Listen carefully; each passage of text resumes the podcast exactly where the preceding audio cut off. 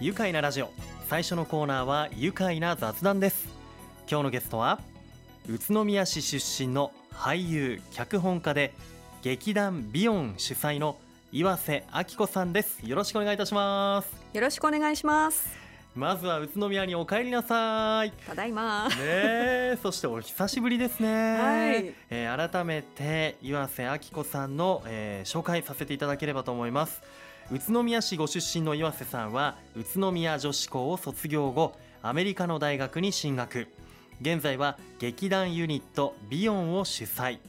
あのハリウッドスタージョニー・デップ主演の「水俣」など多数の映画にも出演されていて脚本家やアナウンサーとしても活躍されています。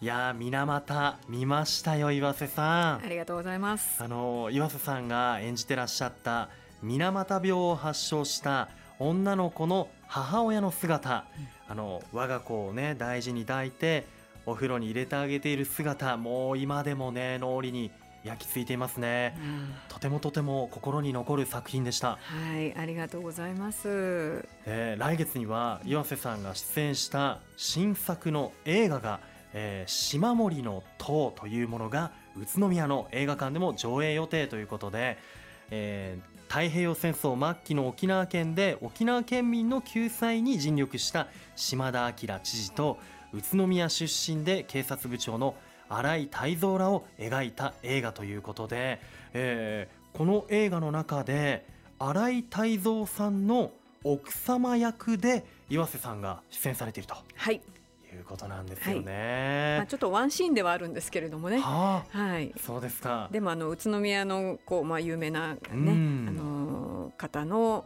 奥さんの役をやらせていただけてとても光栄でした。はい、あの今度ね8月5日金曜日から宇都宮では宇都宮光座また他の映画館でも上映予定ということでこの映画もぜひチェックしたいところですよ。はい。ぜひ見てください、ね、皆さん注目してくださいそして舞台ですがえー今度栃木県総合文化センターサブホールにてえーこれ栃木県ではご自身3度目の公演となりますね、はい。えー月光の宿。月光というのは月に虹と書いて月光の宿。こちらが8月19日金曜日20日土曜日に公演予定ということで、えー岩瀬さんぜひどんなあらすじなんでしょうか？岩瀬さんからぜひ教えてください。はい。まああの舞台はとある古びた温泉街はい、に立っている老舗旅館なんですね。うん。で、まあ、そこを切り盛りしている長男とあと長女ですね、うん。のところにアメリカにずっと住んでいた次女がやってきてで、まあ、最初はこう歓迎会なんかをするんですけれども、うん。次女が実は私は難病に侵されていて、うん。これから安楽死をするということを告白するんですね。はい。でそれに対してやっぱりあのお姉さんはもう大反対でうん。っていうことでこういろんな葛藤が生まれてっていうような、まあ、ざっくり言うとそういうお話です。へー。でそこからまた物語が動いていくということで、そうですね。ねえはい。えーこの家族お兄ちゃんお姉ちゃんそして妹の3人兄弟の妹役をうん。岩瀬さんが演じると、はい。えー、マキという役なんですね。はい。はい。いやーなんかこう海外から、まあ、か帰ってきたという日本に帰ってきたというところからするとすごくあの岩瀬さんもね海外に留学長くされていてこう重なる部分ってありますよね。そうですね。あの私ももう何本も自分で脚本を書いてるんですけれども、はい。今回の役が一番自分に近い等身大の役だなと思っております。今までに数多くあった中では初めての、そうですね、うん。あのーなんか自分よりこうちょっと違う性格の役を書く方が好きだったんですけれども、はい。なんか今回のことに関してはテーマ的にもそうですし、うんやはり自分の思いが結構あの色濃く反映されてるのかなと、なるほど。いやテーマともということでしたけどやっぱり岩瀬さんがじゃあ海外で見たり聞いたり感じたことが今回のこの脚本だったり、うん。役に結構反映されていたり。あもうまさにそうですね、うん。私がアメリカで大学時代を過ごしてた時に、うん。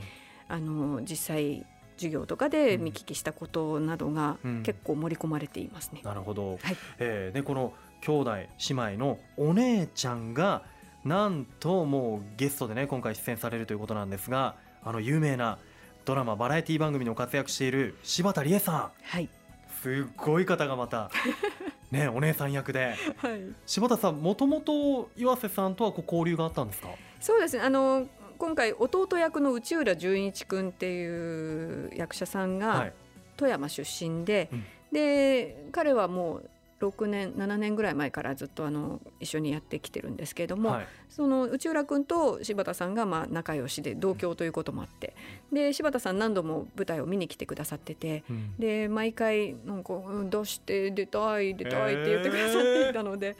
でじゃああの今回ぜひご一緒しましょうということで出ていただくことになりました。わあすごい柴田理恵さんから出たい出たいってアピールがね他にも俳優さんの中にはこの宇都宮出身の方もいらっしゃるというふうに伺いましたそうなんです。あの剣持直明さんと中島愛子さんでお二人とも宇都宮出身で。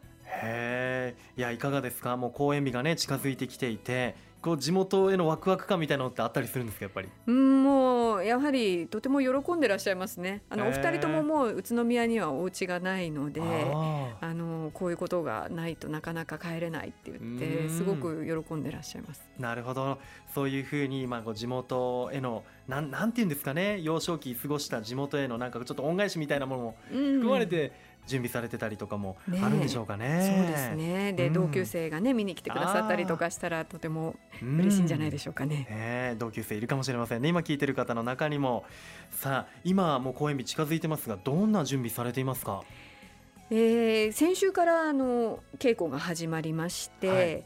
で実はこの作品去年あの上演する予定だったのが、うん。コロナのまあね拡大によって中止したものなんですよね。うん。なのでまあ去年稽古した分を今なんとなく思い出しながらやってるっていう形なんですが、もうすでにとてもみんなあのいい感じではい。稽古に臨んでいるのでとても楽しみでうす。ん。ね間もなく公演ですけれども皆さんにどのようなことを感じ取ってもらいたいっていうふうに思います？そうですね。あのやっぱりちょっと安楽死っていうと難しいテーマのように聞こえるかもしれないんですがでもみんな誰しもうん死死は平等にやってくるわけですよね、うん誰にでも。なのでこう死を意識することっていうのは生を意識するもう生きるということを意識することだと思っているので、はいなんかあのそこを避けて通るのではなくて、うんちゃんとみんなもっと話し合うべきなんじゃないかなと私は思っているので、うんまあ、この作品がそういったきっかけになればうん嬉しいかなと思います。本当ですね。見た人同士で、まあ、その死に関する命に関することをこう語り合えるような考えが深められるような、本当きっかけになりそうな気がしますよね。はい、え劇団ビヨン第15回公演月光の宿。8月19日金曜日20日土曜日栃木県総合文化センターサブホールで公演予定です。ぜひ皆さんも足を運んでみてください。愉快な雑談後半もお話を聞かせていただきます。それでは一旦ブレイクしましょう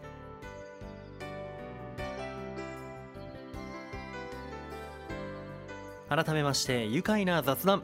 今日のゲストは宇都宮市出身の俳優脚本家で劇団ビヨン主催の岩瀬明子さんです。改めましてよろしくお願いします。よろしくお願いします。宇都宮市出身の岩瀬さんもう俳優を目指そうと思われたのはいつだったんですか？えーとですね。まああのいろいろ理由はあったんですけれども、はい一番の理由はアメリカの大学に行ってた時に、うん。メキシコにボランティアに行ったんですね。あのあ夏休みに。はで児童養護施設で働いてたんですけれどい、も、うん。その時にうん子供向けに流しの劇団が来たんです。で外でこうミュージカルみたいなお芝居をやってくれたんですけど、そのお芝居を見てた時の子供たちが本当になんか心から喜んでいるあのう、んまあ、喜んでたんですよ。こう、はい。本当にキラキラっとした笑顔で。でそれを見てああこう心に栄養を与えてる仕事なんだなってもうすごい私感動したんですね。ええ。で私自身もちょっと子どもの頃にいろいろあって、あのー映画だったり、まあ、そういったものにすごい助けられたんですよね。うん。でそういうその経験とこうリンクしてあなんかこういうことやりたいっていうふうに思ったのがきっかけしたね。そうだったんですね。じゃあその時のこの子供たちのまあ笑顔とか、うん。今でも胸に焼き付いているという。そうですへね。そんなね岩瀬さんご自身は今ねこう子供時代のお話もちょっとありましたけどあのこう子供時代宇都宮での思い出の場所とかってありますか？やっぱりですねおしどり塚公園にはあ。本当によく行っていたので、はい。